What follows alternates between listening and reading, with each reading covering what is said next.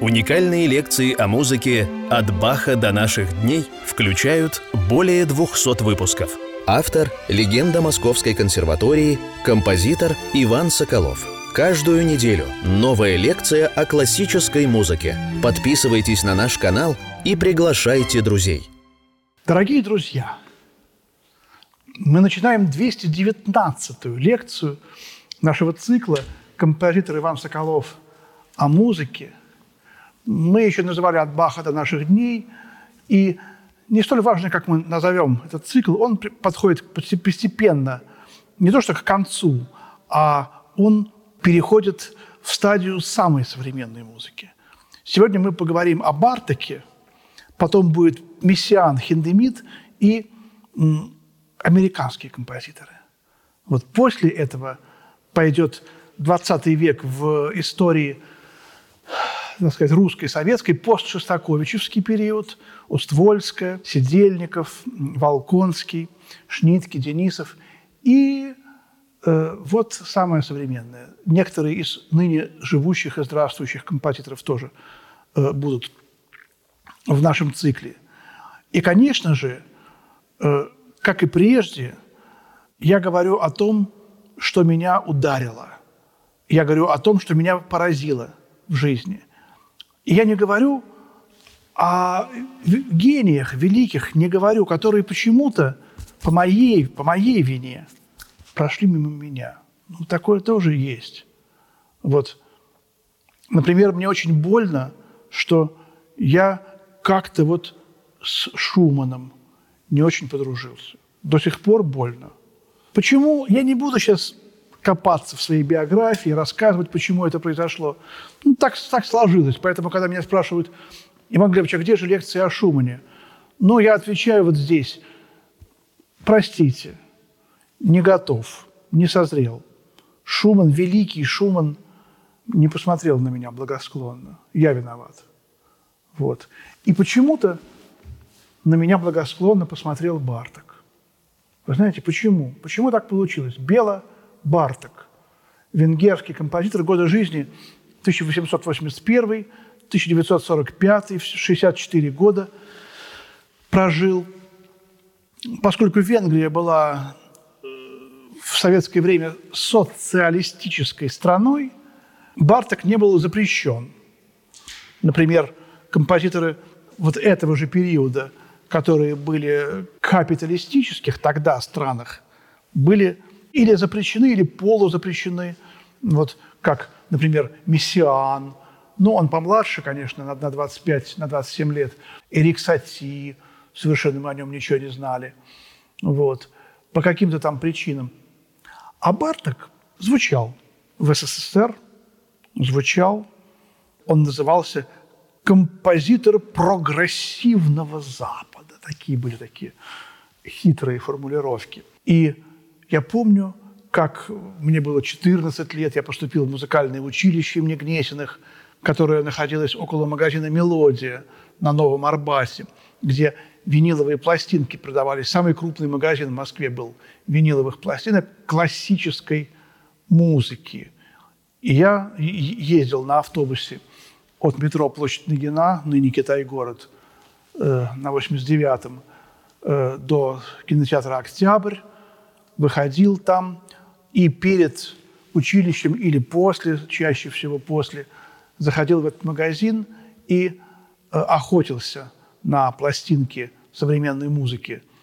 Э, Стравинского очень любил, который тогда тоже после своего приезда был уже разрешен во многом, почти во всем.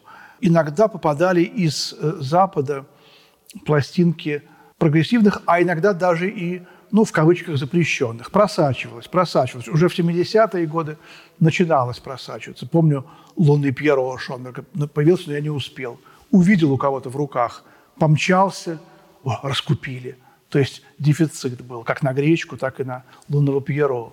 Вот. А Барток стоял. И это был праздник. Рубль 45 стоили обычные пластинки, так сказать, а трешку – я с радостью выкладывал, потому что это импортные, да, там какая-то была другая система покупки, оплаты. И я выкладывал эту трешку э, за э, импортные пластинки э, венгерские э, с полным собранием музыки Бартака.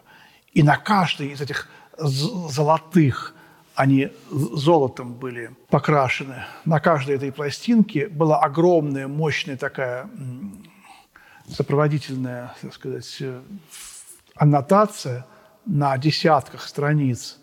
И на первой странице э, было лицо Бартака в разные фотографии. Было много фотографий Бартака. И вы знаете, меня эти портреты поражали. Меня поражало его лицо, его горящие пламенем вдохновения глаза. И я думал, вот так должен выглядеть гений. У него был в глазах и ум, и интеллект, без чего музык, музыкант и музыка невозможны. И еще более важное для музыканта вот это вот горение творческого какого-то вулкана, который из его груди, а на самом деле с божественных высот он бил в его груди. Я помню, как я хватал все. Все эти бартаковские пластинки я хватал и слушал. Это был 74 75 год. А в 77 году начинали выходить вот такие вот э, священные для меня коричневые тома. Их три. Вот это третий. Барток – сочинение для фортепиано. Потому что я играл на фортепиано, и я был счастлив э, купить все эти три тома и изучить Бартока уже пальцами. Конечно же, мы играли микрокосмос Бартака. Я помню, мне было 7 лет, и нам подарили э, пластинку э, с нотами, э, фортепианный цикл детям Бартака. Я не знал, что Бартак один из самых сложных современных композиторов. И вот мы с Машей, с моей сестрой, играли пьески, а потом слушали пластинки. И там была такая пьеска, она называлась булочки. Я помню, как Маша играла э, эту пьесу.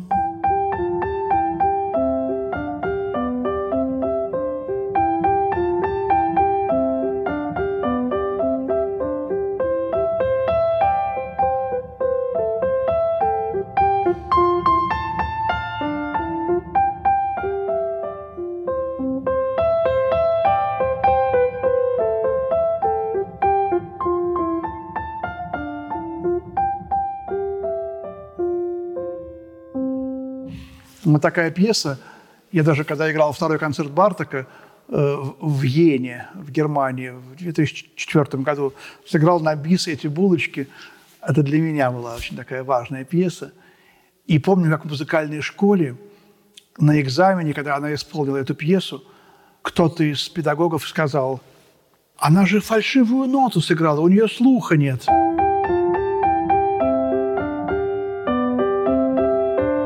Вот, это ре.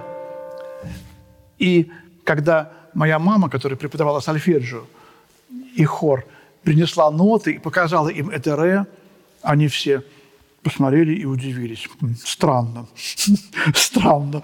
Может быть, опечатка.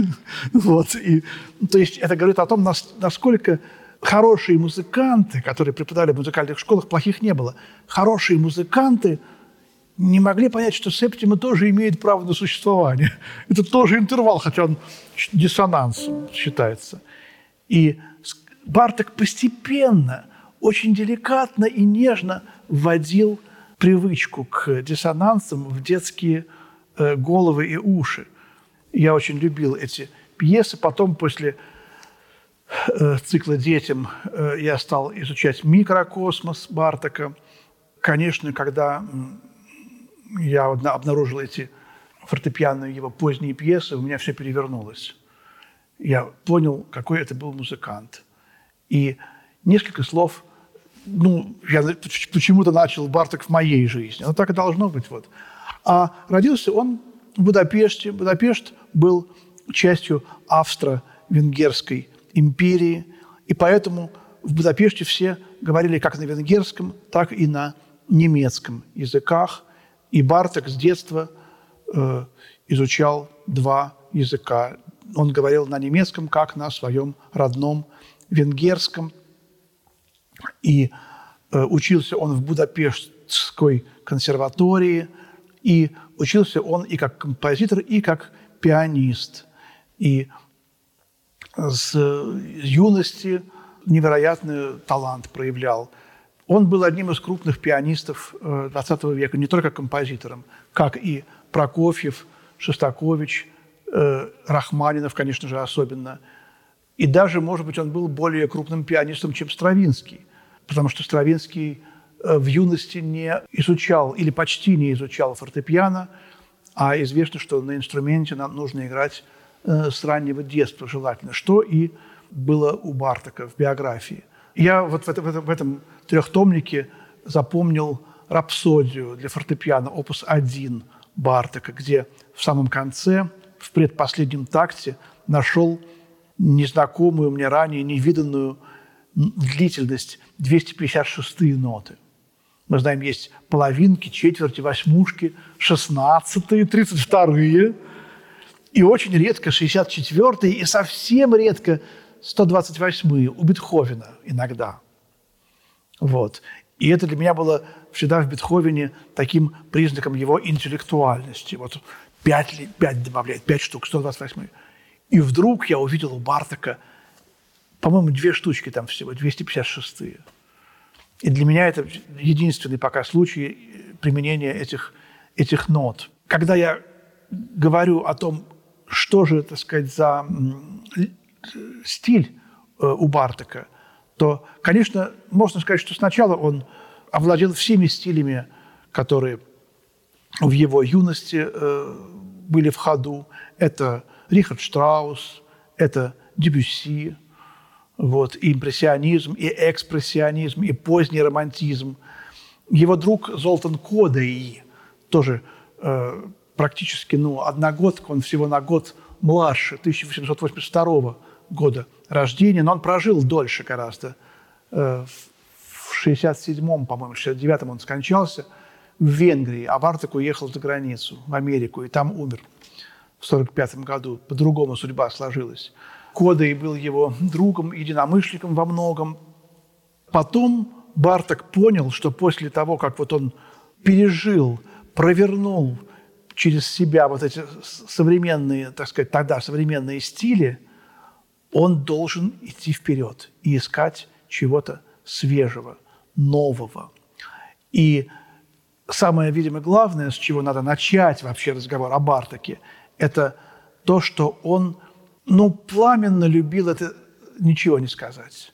То, что он огненно любил, что он горел э, святой, божественной любовью к своей родине, к Венгрии. Он всю свою жизнь, насколько это возможно, посвятил собиранию народной венгерской музыки, сделав для нее столько, сколько не сделал вообще никто. Но, начав собирать народную венгерскую музыку, он понял, что самое гениальное, что есть в музыке, это народная песня. Вот это то, что не все современные композиторы поняли. То, что понял Стравинский э, с русской народной песней. И то, что очень роднит Бартака и Стравинского. И поняв это, Барток стал собирать не только венгерские, румынские народные песни соседних государств, но он стал ездить и в Турцию, даже в Египет, и, по-моему, он был даже в России, собирал народные песни. Он с концертами был много раз в России. В 26 году, в 27 а карта стран, где Барток собирал народные песни, огромна. А в то время собирать их было очень трудно. Огромные, громоздкие, тяжелые аппараты, фонографы, которые надо было таскать за собой, которые ломались, а главное, которых пугались крестьяне. Когда заходила речь спойте песню, ну ладно, споем. Хотя песни пелись только по определенному поводу. Надо было э, быть в этой атмосфере. Вот урожай, значит, мы поем песню. А просто вот для какого-то человека спеть песню, это, понимаете, это не то. Это она была из контекста вырвана, из жизненного контекста. А тут еще какой-то этот аппарат страшный. Я не знаю, это может быть нечистая сила, думали верующие крестьяне.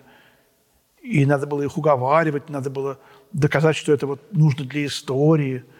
Не все понимали. Это я сам пережил фольклорные экспедиции в консерватории. И Барток, как подвижник, там же с едой было трудно. Это было время, в общем-то, Первой мировой войны. И вообще тогда были, были проблемы. Тогда не было магазинов везде вот так вот подряд. Вот. Вот эта любовь к народной песне изменила его серьезную академическую, фортепианную. Ну, поскольку мы будем о фортепиано говорить, музыке, его мышление изменило.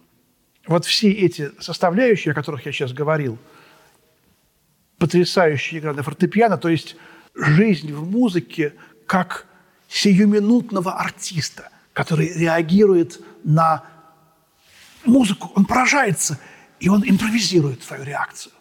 Он мгновенный актер. Это первое, что нам важно в Бартаке.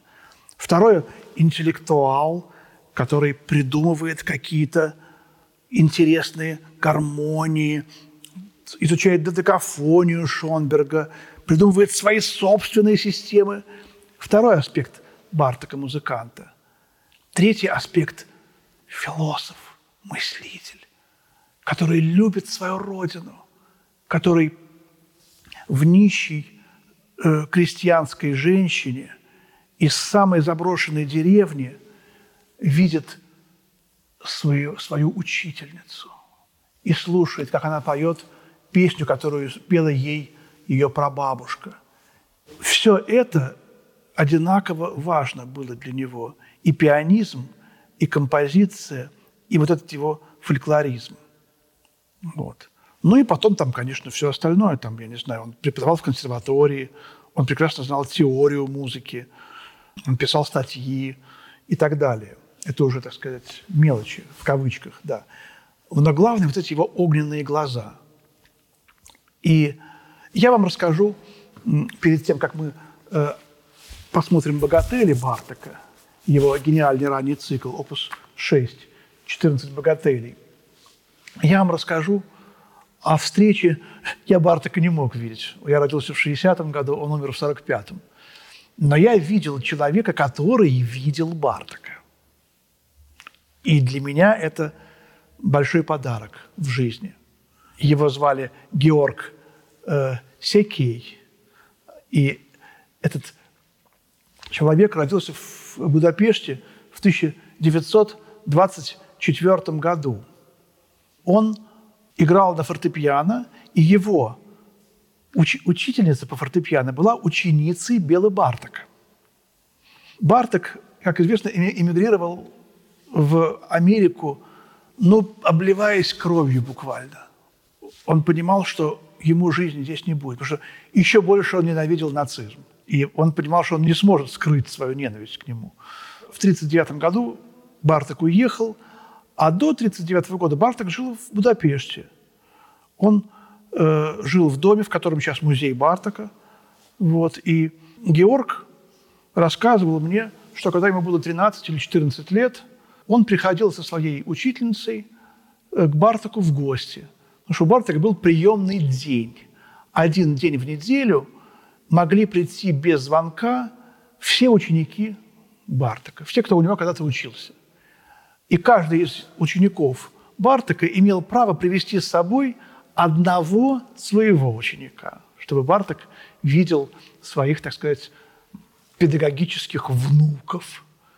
И Георг говорил, что я раза два был в доме у Бартака и видел его. И тут, когда я это услышал, я говорю, Георг, я вспомнил эти горящие глаза на этих портретах, которые меня поражали, обжигали. Фотография, которая обжигает. Я говорю, Георг, ну расскажи что-нибудь. И он мне говорит, ты знаешь, я вообще на него смотреть не мог. Я краснел, мне делалось стыдно от этого огня, который от него исходил. Я отворачивался и, не, и ничего его даже не спросил и не поговорил. Вот это было для меня невероятное. Я не знал, чего еще спрашивать у него. Ну а еще ну расскажи что-нибудь еще. Ну, говорит, ну вот, например, вот один раз зашла речь, ну, взрослые разговаривали о чем-то, э, я слушал, зашла речь о том, как он собирает народные песни. И он стал какую-то народную песню цитировать, слова по памяти. И все так как-то немножко напряглись, потому что в конце там было неприличное слово, которое бывают в народных песнях очень часто. И все как-то так думали, как же он это слово скажет в таком обществе, где есть дети. Вот. И я, говорит, тоже все знали эту песню, все знали это слово. Я напрягся. Это слово прозвучало абсолютно естественно, просто. И я, говорит, забыл в этот момент, что оно неприличное, оно было приличным. А потом я только вспомнил, а как же он это его сказал-то? И меня поразило, как оно потонуло э, в этом море света, которое от него исходило. Как он даже слово победил этим светом. Вот такая история, которую мне рассказал Георг. Он был химик по профессии, но он был еще и прекрасным пианистом, любителем. Вот это драгоценное ощущение было. И когда я думаю об Артаке, мне приходит в голову, что он писал одну из самых современных музык первой половины XX века – чувство любви у меня было к нему самое большое. И почему я мало играл Бартака? Потому что я его слишком сильно любил. И иногда музыку, музыка не получается, потому что ты ее слишком сильно любишь. Ты не можешь ее. Она тебя не выходит.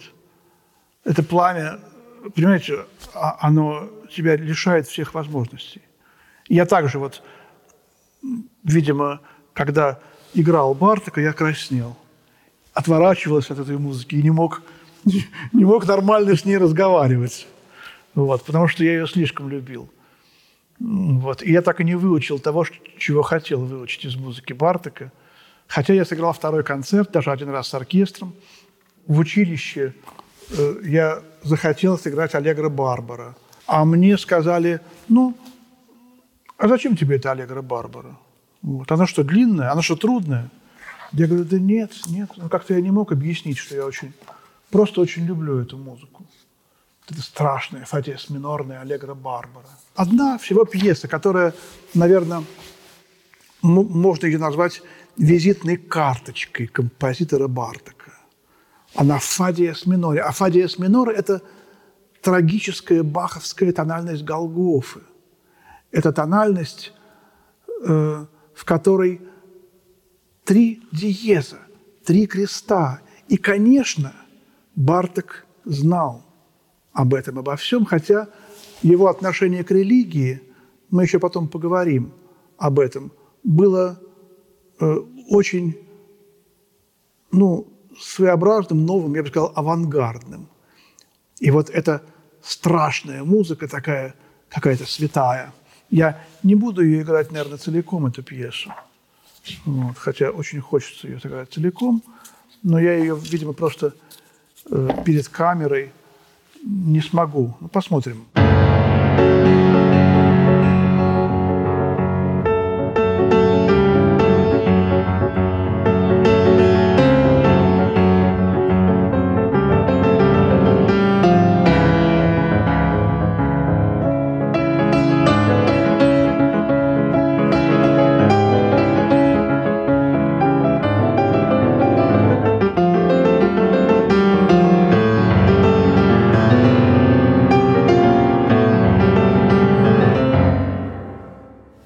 Хватает э, сейчас э, возможностей, но вот даже вот эта э, невероятная концентрация энергии в очень коротком мотиве. И гармония, пятая ступень э, доминанта с пониженными квинты и терции. Не, не так. Вот. А здесь я упоминал о Бетховене, о его 128-х и о 256-х Бартака. Барток очень любил Бетховена, и невероятно тесные нити связывают Бартака с Бетховеном. И здесь мы тоже это слышим. И одновременно это чрезвычайно венгерская музыка, проникнутая любовью к своей стране. Аллегра. Ну, а Барбара – это варвар, варварская. Варварская. То есть вот то, что именно он варварская аллегра, то, что именно он взял вот это вот дохристианское, хотя варварское – это есть другие значения этого слова, дикое, грубое, иногда называют варварское. Георг тоже рассказывал мне про это Аллегро Барбару, что есть запись, как его играет сам Барток. Наверняка сейчас все это выложено в интернете, хотя я не слышал. Пластинка, вот, где он играет эту пьесу сам – я ее не слышал. И есть э, также видеозапись. Например, Рахманинов не записан, как он играет, сидит за роялем и играет. Это было бы потрясающе, но почему-то никому не пришло в голову это записать. А Барток играет свое «Аллегро Барбара», мы видим по пальцам, которые нажимают на клавишу, что это «Аллегро Барбара». Но звука нет – в этой э, записи, видеозаписи. И поэтому Георг рассказывал, как он помогал звукорежиссеру когда-то в 60-е или 70-е годы соединить эти две записи. Э, звук без изображения и изображение без звука. И поскольку это были разные исполнения, то в какой-то момент наступала какая-то там, в общем, нестыковка. Потому что один человек играл чуть медленнее, чуть быстрее – эту пьесу, естественно, всегда. Об этом тоже мы поговорим. Вот, вот темп Бартака, темпо джуста. Половинка равна 76 или 84. Вот темпы могли быть очень разными. И интересно, что когда Барток писал новую редакцию своих сочинений, то темпы всегда убыстрялись. Вот когда он переехал в Америку в 1939 или в 1940 году, то там нужно было, чтобы получить деньги за, издательство, за издание своих сочинений, авторские права для Америки. И, и нужно было как бы заново переписать, что-то изменить, делать новую редакцию. С этой проблемой столкнулся и Стравинский, и Шонберг. И э, Барток сделал редакцию своих сочинений, и темпы еще раз убыстрились.